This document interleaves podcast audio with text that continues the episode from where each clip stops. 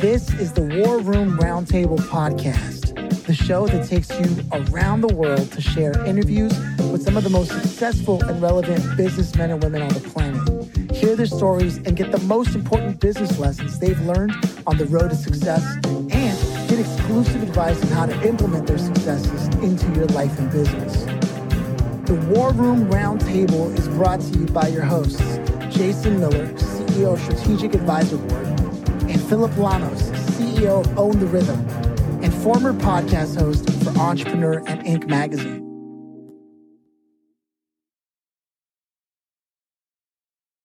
Welcome to the War Room. It's an absolute pleasure to have you here, Mark. How are you doing? I am happy and healthy and ready to share insights that are going to make people wealthy. Hey, yes. Uh, we can see on your background you've got the Nimble C Suite and the Nimble Company. I'm yeah, they're also in the foreground too. Two books better together. So, and then in case you didn't know, there's another one. Someone behind you pulls out another book. That's it. There you go. Uh, question that we love to open the show with is actually asking if you come from a family of entrepreneurs or like working professionals, creatives, Oh, absolutely. You know, my grandparents were farmers, which are the ultimate entrepreneur because they put everything on the line every year. And they never know if it's going to be paid off or not. And uh, so my grandparents said, let's not put so much on the line every year. And they built a series of cottages on a lake in Minnesota. And so they turned it into a summer business versus having to rely on the rain to guarantee their success. My father was a physician in private practice, he was an entrepreneur and many, many, many other others in my org in my family have been entrepreneurs, which is really helpful, isn't it? Because if you come from an, a family that that says it's okay to take chances, to strike out, and to not have to have a, a, a steady paycheck or benefits or health insurance to get you going, then there's a lot less holding you back. Yeah, I mean that's that's the only way to really put it, man. And I'm I'm glad that you took the time to break it down like that because most people take for granted that uh you know life is supposed to just always be you know success up up and up but only entrepreneurs know the truth and only the people who risk it all and and, and bear and take on all that. And so it's it's really interesting to hear that that was your perspective. Was it early on that you caught on to that sort of attitude in your in your upbringing well, you know, anybody who goes to college believes they're going to come out and get a job. And I I have two college degrees and so I was well inculcated with that belief that I'll get hired and and everything will be happily ever after. And uh, after five years in the corporate world, I had I was leaning with my head up against the, the cool wall as I was relieving myself, saying, "Why the hell am I here? These people and I have nothing in common." And so I, joined an entrepreneurial organization as the director of sales. and two years later, that same feeling overtook me. Why the hell am I here? And so in 1990, I became officially unemployed, and I've been graciously self unemployed ever since. And so I think part of that is how do we make that transition from what we're trained to do to what we love to do? For those of us that have been through the school route. And um, what I did is took the pieces of the training that supported the pieces that I loved and through some very loving mentorship was able to create a career that has now spanned 32 years. I've made millions of dollars lost millions of dollars but you know i'm sitting here happy and healthy and just enjoy to hang out with people that have brilliant ideas and share those ideas. Yeah man. I can hear it. I can hear it from the way you said that that there is probably won't fit into this com- into this podcast conversation, but there is a whole journey that took place to to to making that a reality. So maybe we can just cut ah. into a slice here, uh, sure. because because it is it is back there. We're talking about the Nimble C suite, and the Nimble company. Where does the idea of nimbility first come to to you in terms of like in regards to professional work life?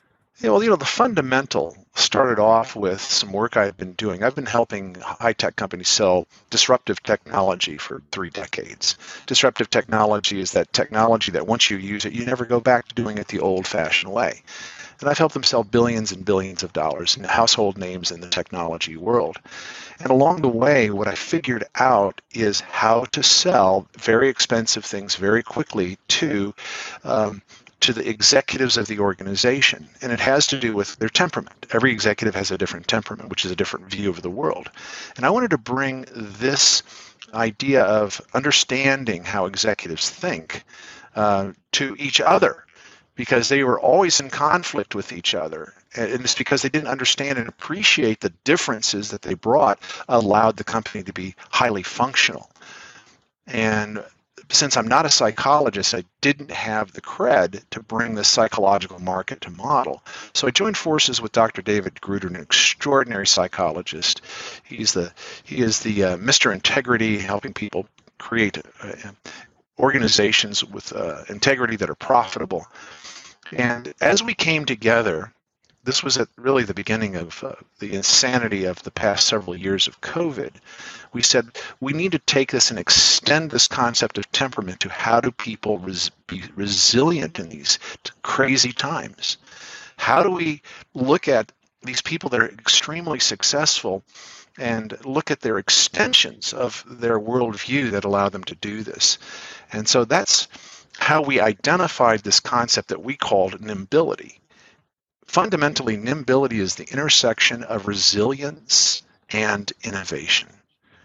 And it's more than just being agile, and it's more than just being resilient. It's that those two things glued together that allow them to surf the chaos that faces the world. And to be nimble, partially you have to be okay with uncertainty. You have to be okay not knowing what's going to happen tomorrow, but being okay with you'll figure it out enough today that tomorrow will probably you'll figure it out tomorrow. Right. Quintessentially the uh the driving force of every entrepreneur. we'll figure it out. we'll figure it out. That's yeah. right. Right on, man. Okay, I can see where that's going. So then how how is this turned over for you uh, now we're what coming up on our fourth year post covid right? Well I, I sure feels like it. It's not quite. Feels but, like it uh, is. yeah, that's yeah. that's right. It, it sure as heck does feel like it is. Uh, well the, the well the, the end result of course is we've those who have harvested the wisdom of that worldwide upheaval will be, be much much much better for it and some of the impacts of this is that uh, relationship is coming back to business. We missed each other so much during the times when we were forced to separate, and and uh, and the only way we could see each other face to face was through something like this media. And what I'm seeing is a return to true relationships, and it's such a delight. And what's that? What that's driving is a transition from the experience economy, which has been the primary source of revenue for the past decade, to the transformational economy. In the experience economy, people are purchasing uh, memorable events, and of course that shows up in in Las Vegas, and uh, all of social media is about uh, that experience economy, and uh, where where people buy things just because hey, this is really cool. And what they're transitioning to is the tran- is the transformation or the purpose economy, where what people are purchasing is meaningful. We're getting back to meaning. I had a conversation last night with a woman who helps people um, do tours of restaurants, and they tell the story behind the food. And it's about meaningful meals. It's not just about sating your hunger. It's about having meaning behind what it is that you're putting into your body and those that brought that to you. That's a really great example of a transformational experience. Very interesting. Interesting. I uh, I didn't I didn't think about how much that trend is starting to take place, but as you say that, all kinds of things are connecting in my head. Uh, that that's how you do business, man. You got to stay on top of where things are going. Uh, yes and I can see that uh, this is something that I think may be a trait that's come along in the, the theme of your life constantly being able to observe what's going on and, and being at the edge of that and how that's helped you transition time after time after time. Bef- before I go any further, I want to make sure I check in with Jason to hear his reflections on all the things that you've been sharing so far, because I know he's got some serious thoughts about that. I do. And I think it's interesting some of the things you bring up because some of those, when we talk about like experiences and things of that nature, right? And and how the market shifted so so much in the last two years, hell, even the last six months. Um, how everything has shifted so drastically and how people are being so creative and doing things that you know like uh I, I just remember years ago I went on a experience, right? And I got to fly a helicopter and do all these things and and that was really cool, right? And so somebody thought of that idea, obviously, that owned a helicopter and it was just their private helicopter. They were making money doing it. Where a lot of people now, after COVID, right, came up with all these fantastic ways to do things and make money and be nimble, right? And be uh, be very creative and not have to work for the man, right? And it was it was kind of a forcing function that happened, and and now it's changed our whole economy to the gig economy and all these different things that are happening, and businesses are being born out of of uh, Lyft drivers and all these different things now and how the market's change. but it shows how uh, you know agile and nimble we are as people, right? Uh, because if we if something happens, we tend to figure it out. Most people, not everybody, but most people tend to figure it out. Um, the the majority probably. So I, I, think it's interesting how you've connected all of that to uh, to the marketplace today. It's very cool. Uh, well, thank you. Well, I, I, didn't really connect the dots and call it this marketplace. That there actually broadly, it's broadly being recognized, and uh, yeah. it's expected for the transformational economy where people are buying um, this concept, uh, and it actually has three prongs. It's make it better, make me better, make us better and it, that's identified as going to be a, a trillion dollar business next year, where people are purchasing a, a, better lifestyle, a more purposeful lifestyle, a more meaningful lifestyle, and we you know we see that with in so many different ways. Uh, Peloton essentially sold a transformational. Uh, exercise bike. It changed the way that you saw a stationary bicycle by creating this involvement with other people and creating connection with other people where you could in COVID ride together uh, in the safety of your home. It's a transformational experience. And so, what we're talking about in these books is how do you capitalize on that? How do you reorganize your company so that you can deliver a transformational experience? Because um, if you're working with, an, uh, with a group of people that desire transformation, they tend to be more empathic than those who don't. Just think about that for a minute. Interesting. In your, in your experience, people that are looking to be better tend to be more empathic because they connect with people better. And if you do not deliver authentically, empaths will detect it and they will reject you forever. So we can't run the the risk of using manipulative techniques that were commonly used in the past to market, to sell, to produce products because our marketplace will detect at a level that you may not even understand and will reject you and it's going to tank your company. Isn't that crazy?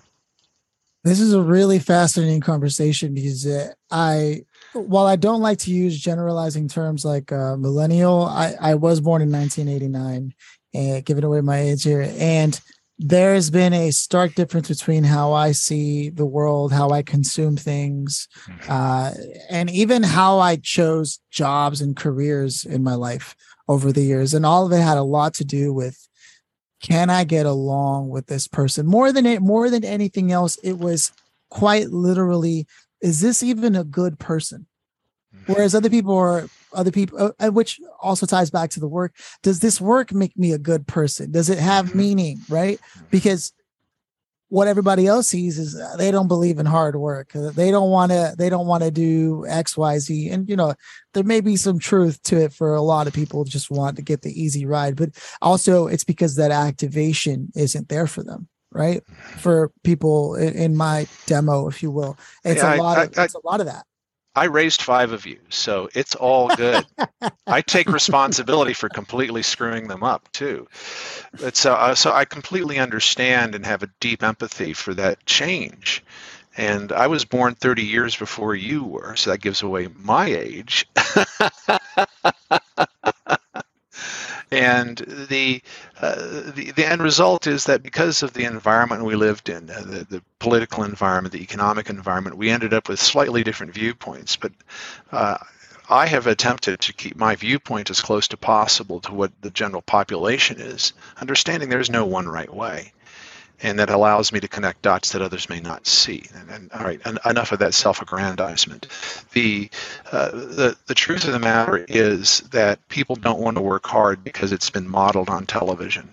You know, my kids grew up watching Disney shows, and and none of the kids on that they saw on TV did, really worked. There was no hard work whatsoever. It was all easy work. And while I'm saying that's not the reason why they grew up that way, it certainly has an influence.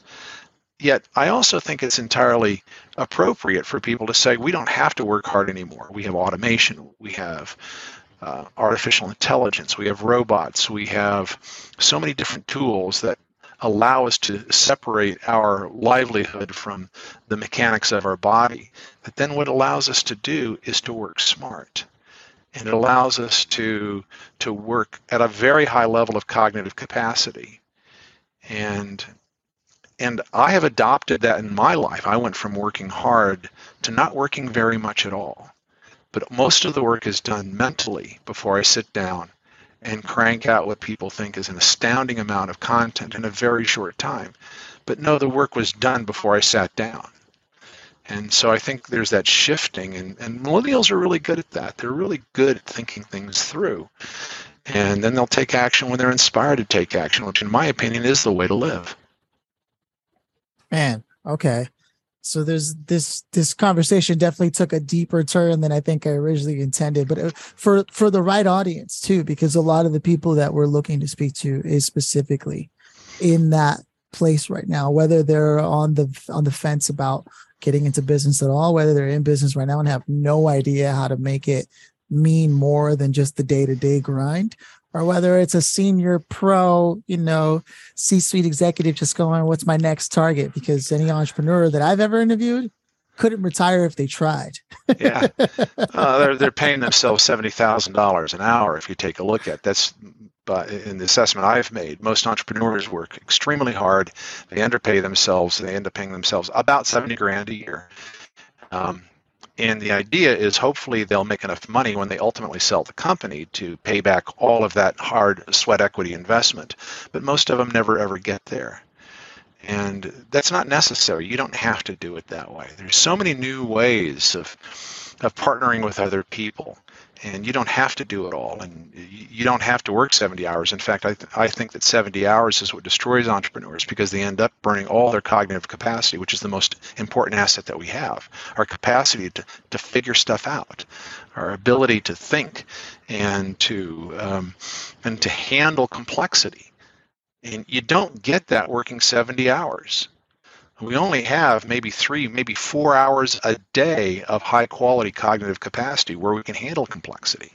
And after that, it kind of boils down and people get burnt out and frustrated and foggy. And, and it, you have to recognize that that's just the way our brains are wired. And as people like myself age to the sage, there's even less cognitive capacity. And so I guard those hours uh, very, very uh, carefully and use them for the highest quality possible work. Yeah, man. Now, Jason and I have talked about this on a number of occasions. How many real work hours do we really have? I mean, he himself. I, I know you've heard. I've heard you say this on a number of occasions, Jason. It's like if my team can get their work done in a certain amount of time, and they want to go off and do whatever they want, like great results are what matter, not the time. It's- Right on. Mm-hmm. Yeah, Right that's on. Get true. Pay for our outcome, not ours. Yep, that's it. You know, the uh we most of us have have have seen or experienced at some time this this uh, archaic model of sit in your cubicle and shut up and if you're not working well sit there and stare at your computer screen because you just you got to be there right and it is a very archaic model and you know it's been on its way out for a while. COVID just like accelerated the shit out of it. right. Right on. that's that's really what happened. And I always tell people, I said, you know, people say, God, COVID is a terrible thing. I think it was a good thing, really. I mean, not for the bad side of it, but I mean for the uh for the business side of things in the long term, it forced owners of businesses to think differently and Yes. think uh, differently how we work, how we do things. Um, and you can be so much productive if you just take all these handcuffs off and and just function at capacity all the time because the capacity might only be from nine o'clock to noon That's it.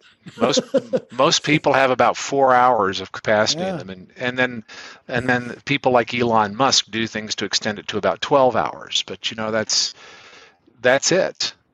And so save save the tasks that are low cognitive capacity, and you, typically they're physical tasks, uh, for times when you have lower cognitive capacity, and do not burn cognitive capacity on decision making uh, early in the day. You know, don't watch the news. Don't read social media because all of those burn cognitive capacity because you have to think about that and you have to process it and you have to decide what does that mean for me. And instead, you start your day with, okay, what is it? What is the highest and best use for my creative and cognitive capacity in this moment? Now we're getting philosophical here, but you know, welcome to my world. You know, I I truly do believe that personal philosophy has an incredible impact on our output in in the world and in just our everyday lives. So for me, I'm all about. I think personal philosophy is really like an operating software, right? Like Right just, just like someone has Windows or Mac OS or you know uh, Linux. For those who are a little braver, uh, I've never never installed Linux in a way that ever fully worked, but that's kind of the way life is, right? Um, re- remember, Mac OS runs on Linux, so it's okay. It's okay. um, but w- one of the things that I, I really do love about this conversation is exactly how much we're asking people to reconsider something that they thought was pretty much set in stone because that's not Yes. that's the whole point of being nimble right? Is about being able to be a leader and, and not live up to whatever is going on with just the status quo of what is. Uh, and and i think this conversation is a welcome one. Uh, so with that said, bottom line, if you had a bottom line to what you're saying for the listener here, uh, who is a business owner that is looking at the landscape of the world right now in business, their own industry, and going, okay, how am I going to step forward from here? Because coasting is fine, but stepping forward is the point. Well, I'm not so sure coasting is fine because companies that are coasting are crashing and burning faster than ever due to some of the things we've already talked about. And what happens is, though, in, in, the, in the midst of chaos, pivot isn't possible because pivot requires an anchor.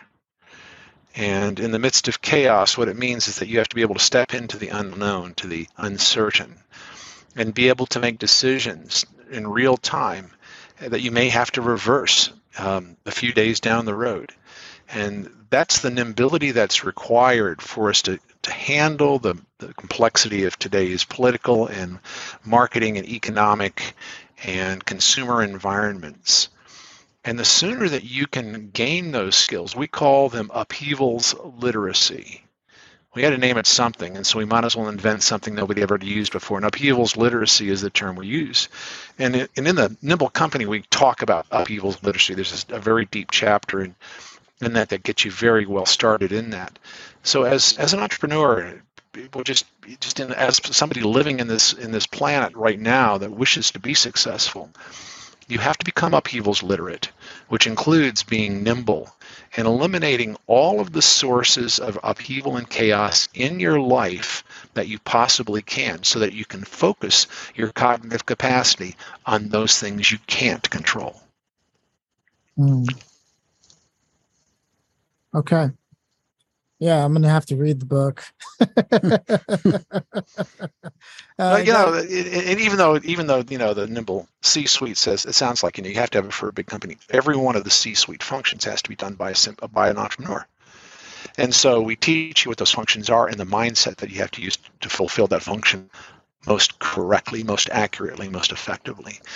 And then the Nimble Company is all about execution risk. Okay, how do we get rid of all of those sources of upheavals and chaos? And uh, I've never been able to find a, a book a really good book on execution risk, so we wrote wrote it. And we wrote the two together because you need to have a more strategic book and you need to have a more tactical book. And the two together for an executive is critical. Then you can have all of the rest of your managers read the Nimble Company.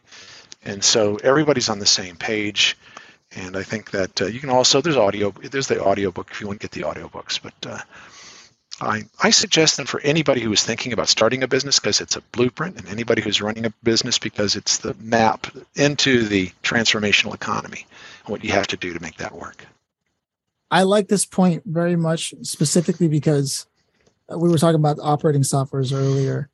A lot of companies will draft their mission statement and what have you, their workplace culture, and that's fine. And yet, once it's drafted, nobody ever looks at it again, right?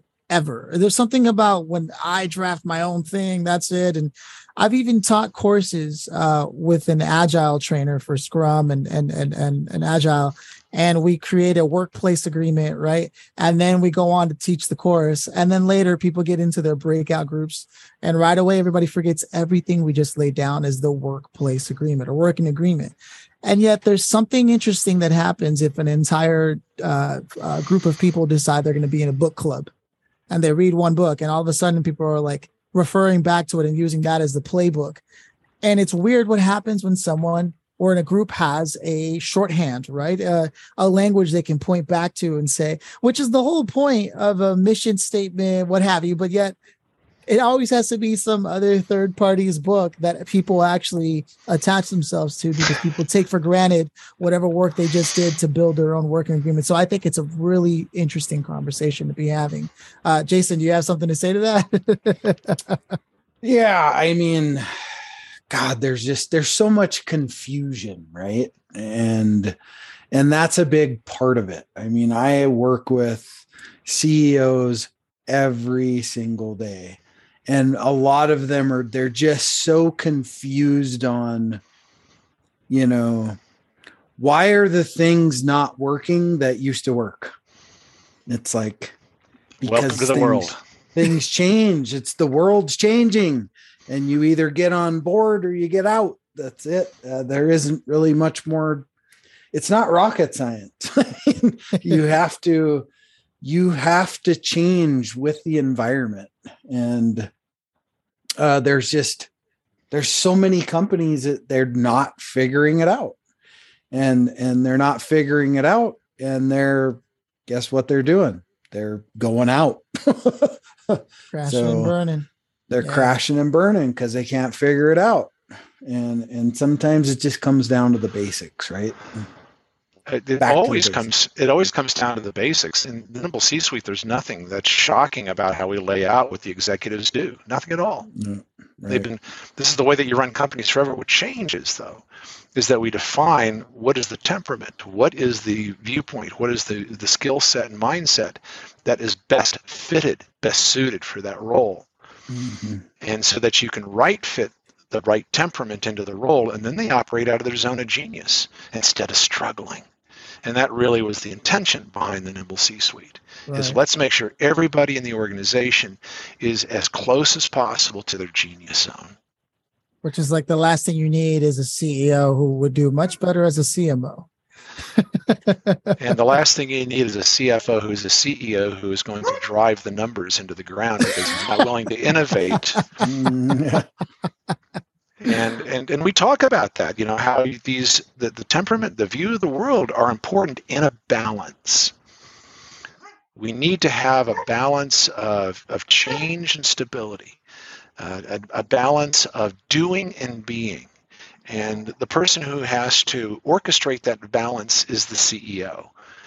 And otherwise, you have to have, without those four elements, you don't have an organization that can that can that can tolerate the current environment. Yeah, so. man. No, I, am I'm, I'm loving this, man. Uh, with that said, I want to take I want to take a quick break to give a shout out to someone that made this episode possible today. Uh, we're talking about a company named Scale with Social Selling. They are actually part of our community, and there's a listener and they've uh, they've got a slot here with us. And essentially, if you've ever looked at your calendar and thought to yourself, "Oh, business would be great if I had the perfect prospect," uh, but yet you have a calendar booked with a bunch of people that maybe you delegated to someone who hit you up on LinkedIn, and you're like, "Yeah, sure, I don't know, get me some leads." We've all had that email in the in, in LinkedIn. Well, it's the opposite of that. Like they, they don't, they actually take the time to understand what's going on and put you in touch with the right people so that you can have a calendar that looks more like how you want it to look. So this is Scale with Social Selling with Terry. And all you have to do is head over to try.scalewithsocialsellingsystem.com to find out why this prospecting system is actually something that's going to work for you. We were talking about all this, right? Like how do I move forward and things? It's very in line with the spirit of what we're talking about right now with this whole episode. And if you tell them the War Room podcast sent you, they will give you 20% off. So keep that in mind when you're reaching out to them. With that said, coming back to you, Mark, where should people go to get in touch with you, to grab your books, the whole arm and a leg? All right, this is actually very simple. If you've heard something today and you say, "Gee, Mark, you know, I'd really like to talk with you," I think I think your perspective could really help me out you know, I've, I've talked to Jason. The guy's a bozo. He can't help me. I'm just kidding, of course. Absolutely. I, I, I do we'll not edit, ever we'll want to. We'll edit that out. or, or not, or not. We're just having a good time, right? Oh, yeah. I'm just kidding. but if we can't have a good time, so you know, call me. Call me. I'll my invisible phone. Uh, uh I'll be delighted to talk to anybody. 719 440 0439. 719 440-0439. Text me. Tell me you saw me on the War Room. I'll be delighted to uh, figure out a time when we can speak.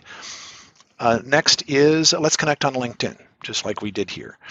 And Marks on LinkedIn.com, M-A-R-K-S on LinkedIn.com will take you directly to my profile. Say we, we you know, saw me on the War Room and would like to connect, and that's a good way to stay in contact. And you know, I'm posting things on a regular basis that you might find interesting. And then you can learn more about the books at media.nimbilityworks.com, nimbilityworks.com, media.nimbilityworks.com. There's links to all of them. They're available from every bookseller, you know, from Barnes and Noble, Amazon, whoever makes you happy, you can go and, and find these books there. They're available in, in physical book, print book, uh, ebook, as well as audiobook. And um, I'm looking forward to getting the feedback and hearing how you're using the ideas in the Nimble Company, the Nimble C suite to be successful. One comment that we've had is that most business books are an article fluffed up into 200 pages, and that's not our book. Our book has been called a blueprint because every page has multiple ideas and there's checklists and questions and and processes and models. And it's full of ideas and ways to help you organize your chaotic thoughts into something that can make you profitable and successful. Right on. All right. Uh, with that said there's really only one question left to ask you. It's tradition around here. That's how we close the show. And uh, that is if you could have invited anybody today mark to this conversation who would you have loved to have had here and why? I think I would invite P.T. Barnum from Barnum and Bailey, huh? Well, he was certainly part of that. And I would ask him, PT, you were so good at tapping into the zeitgeist of the world and identifying what they wanted as an entertainer that you changed how we looked at entertainment. And as we make the transition into this transformation purpose driven economy, what do you see through the lens of a master dot connector that we are missing that will allow us to grab the attention of people who need what we have so that we can serve them perfectly where they are. Right on. It's a good answer. I like that. I, I'd like no, no. It's, it's, the first time somebody's brought up a PT in that way. I, I, think it was only one other business book I've ever even heard his name mentioned, and so it's a it's a pretty interesting uh, choice to make. Uh, with that said, it's tradition around here for Jason to close this out, so I'm gonna let him close this out. But I, uh, thank you for the conversation. A delight. Thank you. Yeah, Mark. Hey, geez, great conversation. It was it went pretty deep, which is great. And thanks for allowing us to take it deep because uh, you know uh, the deeper you can take these discussions and and the more you get to learn from them. So thank you for doing that. Thank you for opening up that uh, brain of yours and dumping that good kool-aid all over. Uh, and uh, we just appreciate you being here. And i'm honored to be on your show. Thank you jason. Right on. All cheers. Right. cheers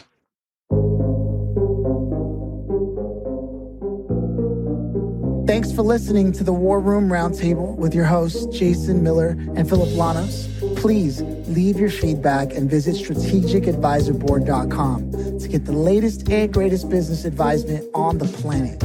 Follow us on social media for updates and always remember if you can dream it and believe it, then you can go achieve it. We'll see you in the next episode.